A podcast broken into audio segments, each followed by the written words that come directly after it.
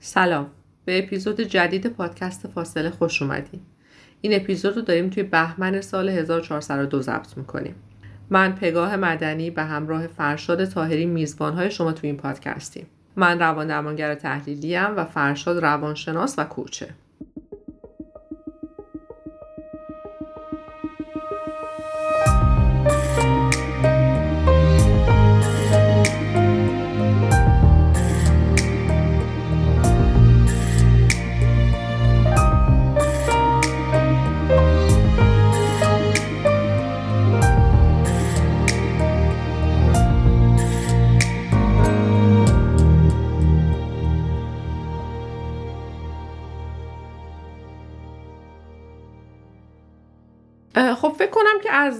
نظریه ذهن شروع کنیم و بعد حالا بحثمون رو ادامه میدیم. نظریه ذهن Theory of Mind یک روند رشدی در کودک که از خیلی زود بعد از تولد آروم آروم شروع میشه با تشخیص صورت ها اینکه آدم های بقیه آدم ها رو تشخیص میده بعد یه جایی توی 18 ماهگی تا 24 ماهگی احساسات آدم های دیگر رو تشخیص میده و همینجور ادامه پیدا می‌کنه مثل اینکه بچه توانایی پیدا می‌کنه که بازی هایی رو انجام بده که توش نقش بازی بکنه با عروسکاش یا با آدم های دیگه اونها به اونها نقش بده خودش نقش های دیگر رو بگیره. اینکه بفهمه یه چیزی بیرون از خودش در جریانه تا نهایتا یه جایی توی سه چهار سالگی توی بعضی بچه ها تا پنج سالگی دیگه برای بچه کاملا جا میفته که بقیه آدم ها یک ذهن مجزا نیت های مجزا و احساسات مجزا دارن و تلاش می‌کنه برای فهمیدن اونها و می‌تونه حدس بزنه در واقع که اگر یک اتفاقی دور برش میفته که خودش رو خوشحال می‌کنه می‌تونه حدس بزنه که ممکنه مادرش رو عصبانی بکنه ممکنه یه دوست دیگرش رو ناراحت بکنه یا هر چیز دیگه. این اون جاییه که دیگه آروم آروم می‌تونیم بگیم که کودک متوجه ذهن شده. ذهن رو تشخیص میده. اینکه یک چیزهایی در واقعیت هستن و یک چیزهایی در ذهن خودش و بقیه افراد. اگه من بخوام یعنی حالا اینی که تو گفتی رو خلاصه تر و ساده تر بگم اینه که اون بچه یا حالا اصلا چیزش در نمودش در بزرگسال این که فرد بتونه بفهمه که آدمای دیگه هم یه ذهنی دارن و ذهن اونا از ذهن خودش جداست. و می‌تونه محتوای متفاوتی توی ذهن اونا وجود داشته باشه. دقیقا. و می‌تونه کودک در واقع قبول بکنه که یک اتفاق یکسان روی آدم های مختلف تاثیرات متفاوت داره و اون آدم ها احساس متفاوتی نسبت بهش دارن و دانش متفاوتی. در واقع چیزی که خودش می‌دونه رو ممکنه یه نفر دیگه ای ندونه. الزاما ندونه. اوکی. حالا این مبحث نظری زن خیلی گسترده تر از این حرف هاست. آره آره هم گسترده است هم این عددهایی که گفتم 18 ماه 24 ماه 3 سال 4 سال اینا خیلی جزئیات داره. و من فکر می‌کنم که یه اپیزود جانبی حالا تا این کار نکردیم ولی فکر کنم جالب باشه. یکی دوتا مقاله خیلی خوب هست که میشه توی ده دقیقه رو موضوع رو توضیح داد و من تلاش می‌کنم که به زودی این کار رو انجام بدم. چون تئوری ذهن خیلی جذابه و چیزی که امروز می‌خوایم راجبش حرف بزنیم رو هم خیلی تحت تاثیر خودش داره. خب حالا ما اصلا بحثمون رو با نظریه ذهن شروع کردیم ولی می‌خوایم به یه جای دیگه برسیم و اونم حالا به طور کلی یا عمومی تر روابط انسانیه. اینکه خب راجع به این صحبت میشه. که آدما تو روابطشون باید گفتگو بکنن. تا گفتگو نکنین مثلا ممکنه که تعارض پیش بیاد نمی‌تونین رابطه رو جلو ببریم ولی خب این گفتگوه یه موانعی ممکنه سر راهش باشه. برای اینکه بتونیم اون موانع رو بشناسیم تا حد ممکن صد درصد که هیچ وقت رفت نمیشن. تا حد ممکن بالاخره بتونیم اونا رو رفعشون بکنیم. دونستن این تئوری ذهن یه پیش نیاز خیلی مهم بود. به نظرم آره به رسمیت شناختنش در واقع این که بدونیم یه همچین چیزی وجود داره و روش سالها تحقیق شده و اینها ما رو آگاه می‌کنه و آگاهانه تر عمل می‌کنیم اوکی. خب حالا از اینجا شروع کردیم. چیز بعدی که می‌خوام راجبش حرف بزنم بحث کنجکاویه. اصلا توری ذهنم این بود یعنی اینکه بچه می‌فهمه که آدمای دیگه ذهن جداگانه دارن و تلاش می‌کنه یعنی اول از همینو به رسمیت بشناسه که چیزی که تو ذهن اوناست با چیزی که تو ذهن منه الزاما یکی نیست. ممکنه متفاوت باشه. و بعد این خودش می‌تونه اینو ایجاد کنه که من کنجکاو بشم که اون ور چه خبره. حالا این کنجکاوی هم به حال یه چیزی در درون ما که خیلی هم خیلی هم ضروری و حیاتیه. یعنی اگر که حالا بخوایم از این دید انسانی یه ذره بریم عقبتر دید تکاملی نگاه بکنیم یه حیوان باید کنجکاو باشه بره محیط اطراف خودش رو کشف بکنه تا بتونه نیازاش رو برآورده بکنه. مثلا مثل اینکه نمی‌دونم مثلا آب کجاست غذا کجاست. توی بچه انسان هم این کنجکاویه اول از همه در مورد مادرش به وجود میاد و قبل از اینکه حالا ذهن اونقدر بخواد شکل بگیره و پیشرفته بشه یا فرایندهای ذهنی بخوان پیچیده بشن کنجکاوی اولیه نسبت به اصلا بدن مادر یا اون چیزیه که توی بدن مادره. نوزادا یه فانتزیایی دارن از اینکه تو بدن مادرشون چه خبره. خب طبعا فانتزیا همشون فانتزیای غیر کلامی هن چون اون موقع هنوز زبان شکل نگرفته برای بچه. ما بعدها می‌تونیم آثار این فانتزیا رو توی حالا یه نمودای رفتاری توی آدم رو ببینیم. مثلا توی روان درمانی توی نمودای رفتاری توی مراجعه نمون ببینیم. از روی اون می‌تونیم بفهمیم که موقع که این نوزاد بوده چه فانتزیایی داشته در مورد مثلا محتویات بدن مادرش و بدن مادر. حالا اونو فعلا می‌ذاریم کنار به این کاری نداریم.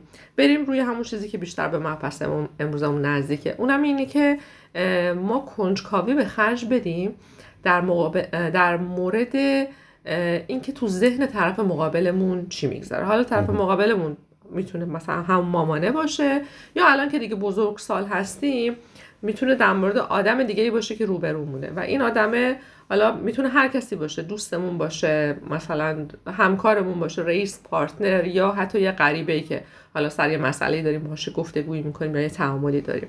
داشتن این کنجکاوی خیلی به ما کمک می‌کنه که بتونیم گفتگوه رو اون تعامله رو خیلی سازنده جلو ببریم. و اگه نباشه طبعا خب اون تعامله به بنبست می‌خوره دیگه.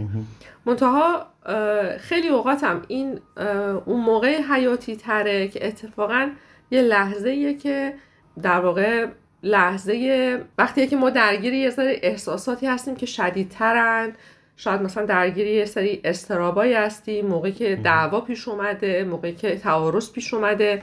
اینجور وقتا دچار یه وحشتی میشیم و این وحشته می‌تونه تا حد قابل توجهی جلوی اون کنجکاویه رو بگیره در واقع کنجکاویه رو کور کنه. فکر می‌کنم اون وحشته انگار باعث میشه که ما بریم توی قلعه خودمون و درا رو ببندیم. میترسیم از اینکه مأموریت اکتشافی انجام بدیم انگار. آره انگار یه دید تونلی بهمون میده. تو قبلا برای من یه خاطری تعریف کرده بودی از وقتی که یکی, یکی از فامیلاتون داشته توی دریا غرق شده بود آره. برای اون میگی؟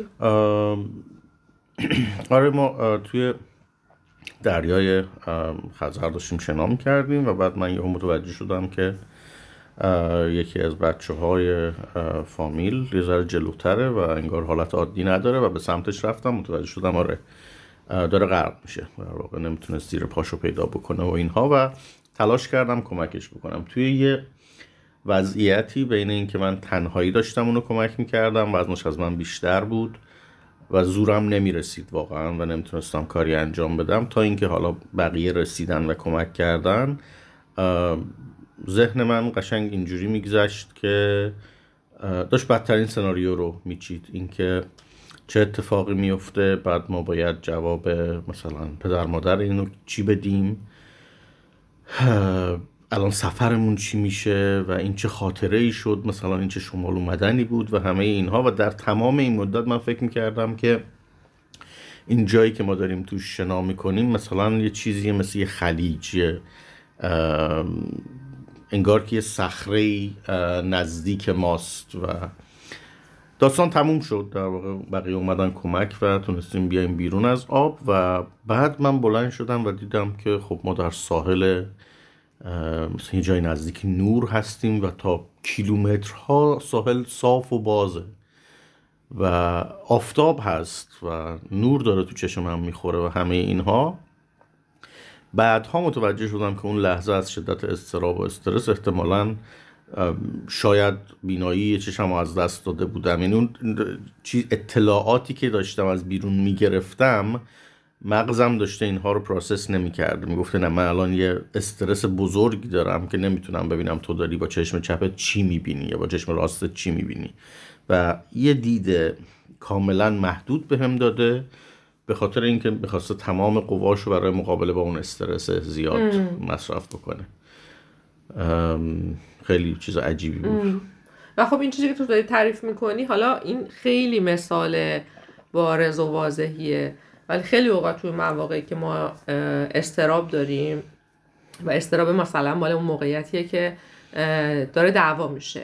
بحث بالا می‌گیره با طرف مقابلمون.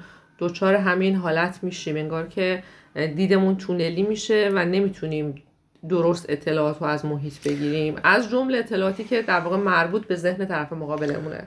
دقیقا دیگه در درجه داره دیگه. حالا این اتفاقی که برای من افتاد خیلی شدید بود ولی توی چیز این یعنی واقعا پای مرگ و زندگی بود ولی توی چیز شاید یه ذره ساده تر به یک درجه ای ما این هوشیاریمون نسبت به جهان خارج از دست میدیم و اولین چیزی هم که از دست میدیم می‌تونه اون چیزی باشه که اتفاقا در ابتدای زندگیمون نداشتیمش و زندگیمون ادامه پیدا کرد و اون هوشیاری و آگاهی نسبت به ذهن بقیه است.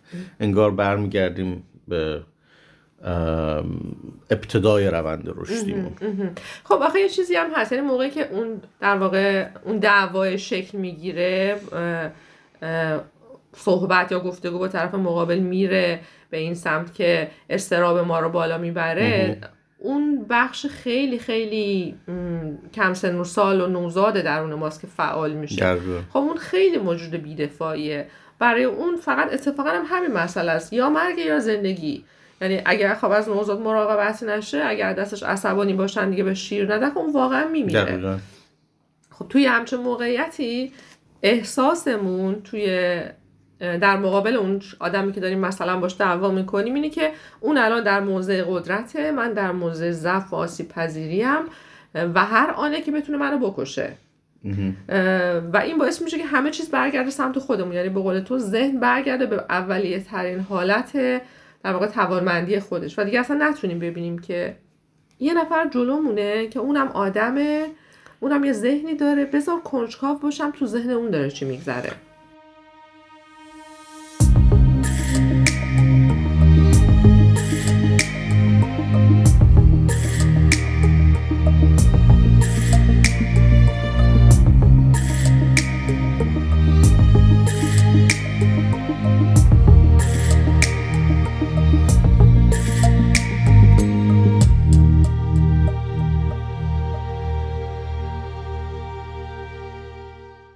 نظریه ذهن رو وقتی توضیح میدیم به نظر همه دیگه خیلی عادی میاد. اما خیلی وقتا چه توی درگیری وقتی استرس خیلی بالاست چه تو زندگی روزمره ما یادمون میره که یه مرزی هست بین ذهن خودمون و ذهن آدم های برمون و اونها ممکنه نسبت به یک موضوعی که خیلی هم شاید بدیهیه احساس متفاوتی داشته باشن.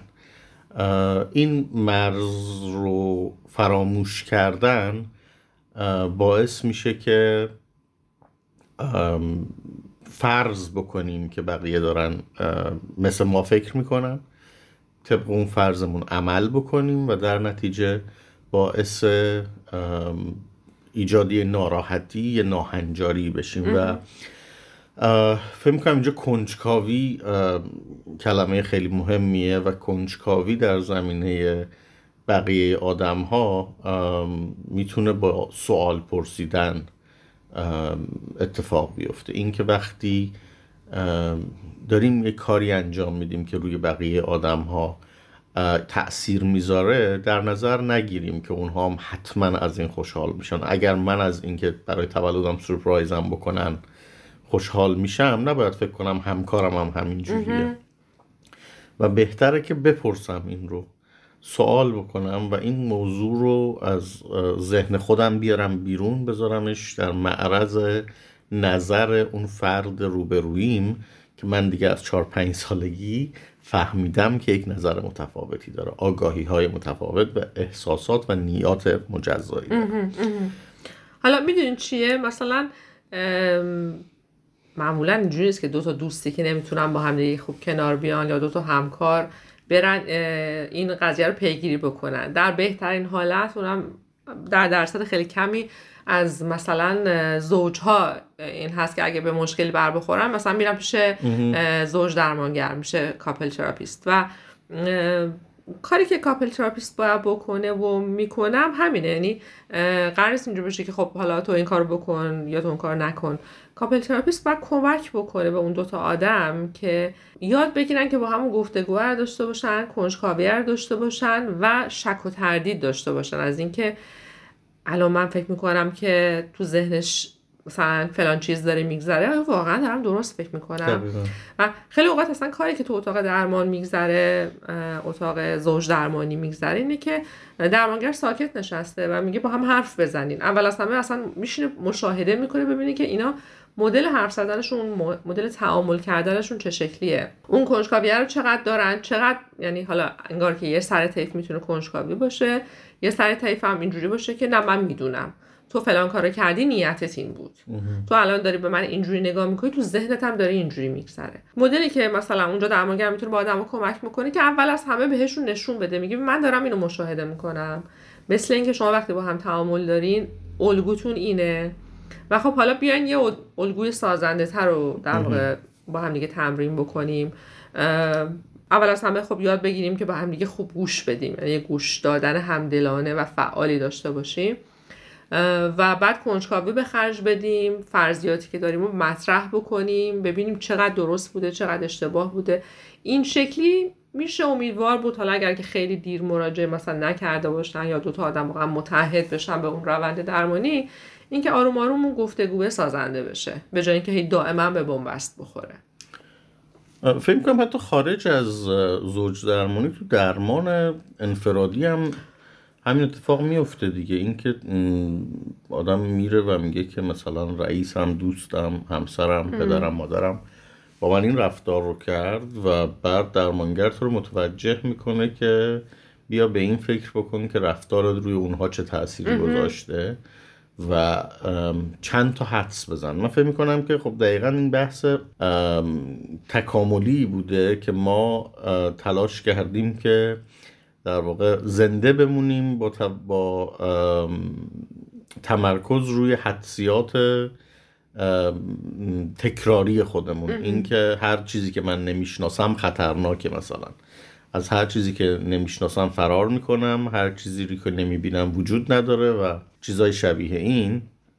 و باز این بحث اول دقیقا انگار یک ذره که تنش به وجود میاد ما تلاش می‌کنیم برگردیم به قرایز اولیه‌مون. و خیلی حالا تلاشی نیست انگار که این مدل طبیعیشه. آدم آره دیگه بی تلاشه آره،, آره. روانمون داره شاید خودش این تلاش رو می‌کنه برگرده به استریوتایپ ها به تعصبات قبلیش.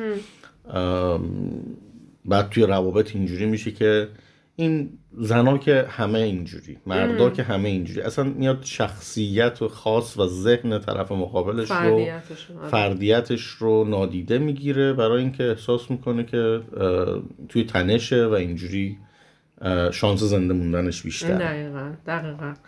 خب حالا ما از این کنجکاوی و از اینکه چقدر چیز خوبیه و سازنده می‌تونه باشه صحبت کردیم اما خب واقعا یه وقتایی در دسترسمون نیست. یعنی خود کنجکاوی موانعی داره دیگه. اینکه چی باعث میشه که چون کنجکاوی هم یه در واقع چیز ذاتی در ما هست در انسان وجود داره. اما یه چیزایی می‌تونن جلوشو بگیرن. در این مسیری که داریم تلاش می‌کنیم که حالا روابط یا گفتگوهای سازنده تری داشته باشیم خوب موانع کنجکاوی رو هم بشناسیم. یکیش می‌تونه ترس باشه. یعنی اینکه یه چیز ناشناخته اونجا وجود داره نکنه اگه که برم تلاش کنم بفهممش ببینم واقعا یه چیز ترسناکی. مثل اینکه خب حالا همیشه هم فقط فرض ما نیست. واقعا یه وقتی هم طرف مقابلمون واقعا از دست ما عصبانیه. یا یا یه فکری داره که می‌تونه برای ما معنای منفی داشته باشه. اینجور وقتا اصلا انگار که به روی خودمون نمیاریم. اجتناب می‌کنیم ازش. کنجکاوی به خرج نمیدیم. اصولا خب وقتی پای خلاقیت و اینا هست. همینجوریه دیگه. مثلا میگن نمی‌دونم استارتاپ ها 97 درصدشون به شکست می انجامن ولی 3 درصدشون که موفق میشن موفقیت های بزرگی دارن. و خب ما شاید بتونیم به خودمون حق بدیم که به خاطر اون 97 درصد شکست بترسیم و نریم جلو. ولی واقعیتش اینه که روابط انسانی اولا درصد شکستش انقدر زیاد نیست. ثانیا که اون شکست خوردن ما رو نابود نمی‌کنه. فقط ممکنه که یه دوره جدیدی رو برای ما شروع بکنه. ولی ولی حواستمون باید باشه که اون بخشی که میترسه توی درون ما مثلا چه می‌دونم سی سالش نیست 20 سالش نیست چل سالش نیست اون نوزاده اون سه روزشه. اون تازه به دنیا اومده اصلا. اون فکر می‌کنه که نابود میشه. اصلا به خاطر همینه که یه وقتایی عکس عملای خیلی عجیبی از خودمون و از بقیه می‌بینیم. اصلا اونو از یه بزرگسال انتظار نداریم. خب بخاطر اینکه اون موقع الان داره عکس العمل نشون نمیده اون قسمتی از ذهن که اومده در واقع مسلط شده به بقیه ذهن یا روان اون بخش نوزادیه که اول اصلا زبان نمی‌فهمه همش فانتزیه و خیلی آسیب پذیره و به راحتی واقعا می‌تونن بکشنش می‌تونه نابود بشه. منتها خب اون چیزی که بهمون کمک می‌کنه اینه که مثلا اگه من چهل سالمه الان این این چهل سالهه بتونه اون بخش خیلی کوچولو رو پیدا کنه. این دو, تا این دو تا با هم یه لینکی برقرار بکنن یه ارتباطی برقرار بکنن. بنابراین آگاهی به ترسامون می‌تونه کمک بکنه به اینکه خب راحتتر اون کنجکاوی رو به خرج بدیم. یه چیز دیگه ای که می‌تونه جلوشو بگیره احساس حسادته. یعنی ترس از اینکه حسادت بکنم. مثلا مثلا من امروز احساس می‌کنم که تو اومدی چه می‌دونم سر کار بعد مثلا کیفت هم حالا یه ذره قلمبست و توش یه چیزیه. از قبلا می‌دونستم که قصد خریده مثلا یه چیز حالا گرونی یا یه چیزی که منم دوست دارم داری. دارم خیلی مثال ساده می‌زنم. می‌تونم ازت بپرسم یا می‌تونم اصلا کلا به روی خودم نیارم. حالا گاهی اوقات هم اینجوری هست ما موقعی که اتفاقی برامون افتاده خیلی واضح میگیم وقتی نه مثلا هینتایی به طرف مقابلمون میدیم چون دوستمون از اون بپرسه اون چیزا رو باش به اشتراک بذاریم. ولی موقعی حسادت در ما خیلی بالا باشه کاملا یا جلوی کنجکاوی رو می‌گیره. میگه نکنه اگه ازش بپرسم بفهمم اون یه چیزی داره که من ندارم حسادتی که تو من ایجاد میشه نتونم تحمل کنم. بنابراین یه مانع دیگه که جلوی کنجکاوی ما رو می‌گیره و بالقوه می‌تونه آسیب بزنه به روابط انسانی اون حسادت است. یه چیز دیگه ای که هست ترس ما از احساس احمق بودنه. خیلی زیاد این واقعا. و, و خب وقت تحملش هم سخته واقعا یعنی شرمی که باهاش میاد.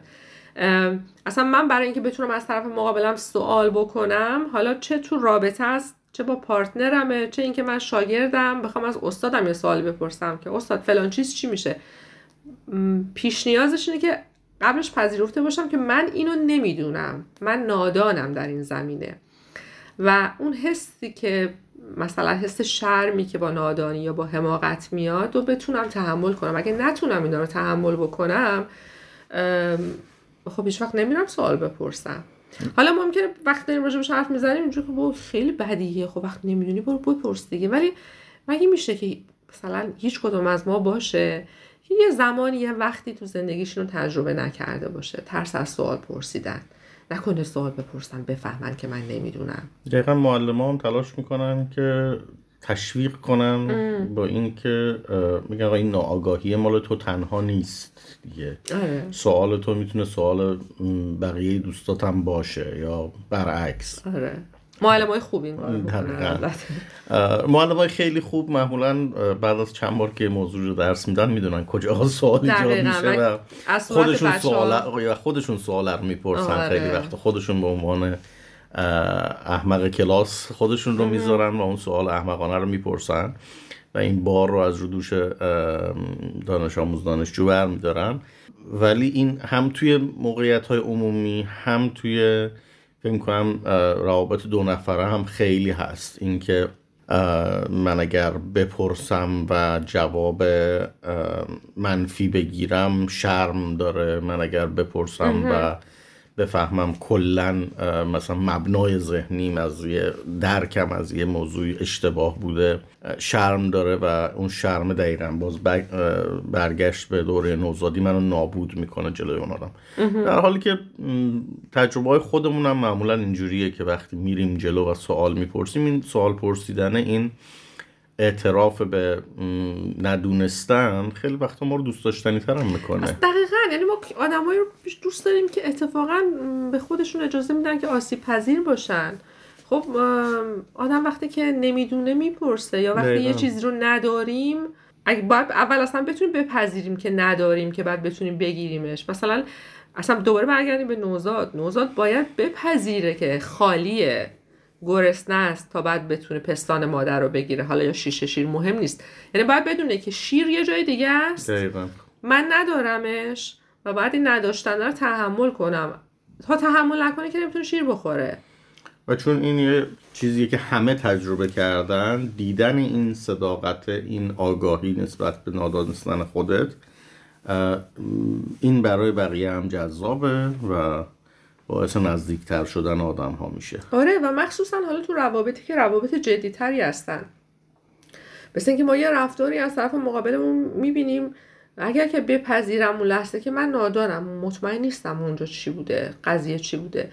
میگم ببین من یه رفتار رو از تو دیدم داشتم فکر می‌کردم که چرا اینجور شد؟ من نمی‌دونم. میشه برام توضیح بدی؟ خب این تمرین کردنش موقعی که مثلا حالا تنش وجود نداره در حالت مثلا آرامش هستیم طبعا خیلی راحت تره تا اینکه یهو آدما بخوان که مثلا تو مواقع تنش و دعوا مرافعه اینو تمرینش بکنن.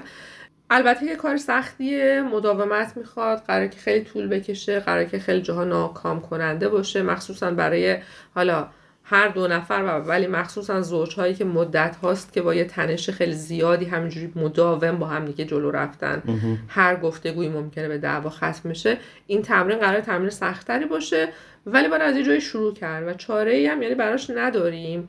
غیر از اینی که بتونیم ترسمون رو تحمل کنیم حماقتمون رو تحمل کنیم حسادتمون رو تحمل کنیم و باقی چیزایی که در واقع مانع اون کنجکاوی هستن. در واقع یه جوری قبول بکنیم به خودمون بقبولونیم که ترس و ناآگاهیمون ما رو نمی‌کشه. و بقیه آدم ها با ما همدلی دارن و شاید کمک بکنن که ما به این ترس فائق بیایم و ناآگاهیامون رو با آگاهی جایگزین بکنیم. و توی موانع تنش سری بر نگردیم به ذهن رشد نیافته نوزادیم و اینکه بازم پس بنابراین اگه آدمای دیگه هم یه ذهنی برای خودشون دارن پس آدمای دیگه هم میترسن. یعنی فقط من نیستم که میترسم یا فقط من نیستم که حالا در یه مواردی نادانم.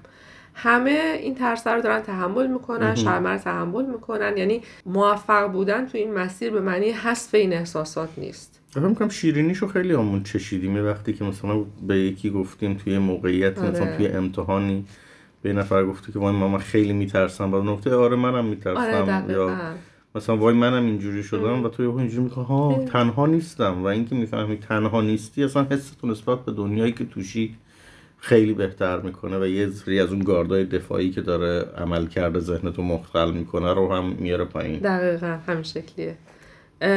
ولی خب میگم به هر حال اینم مثل هر معمولیت دیگه در زندگی کار سختیه قرار که کند پیش بره ولی اگر بتونیم روش مداومت به خرج بدیم اثراتش رو خواهیم دید. کنجکاو بودن هم البته خودش خیلی شرایط داره. اینکه چجوری سوال بپرسیم چجوری جواب رو بشنویم چجوری انعکاس بدیم و چجوری کسایی که از همون سوال می‌پرسن بهشون جواب بدیم و اینا چیزایی که توی وبسایت کلینیک فاصله شاید بتونین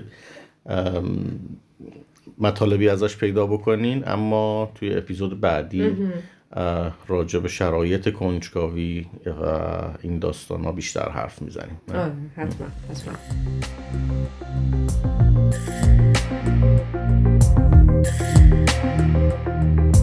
Thank you.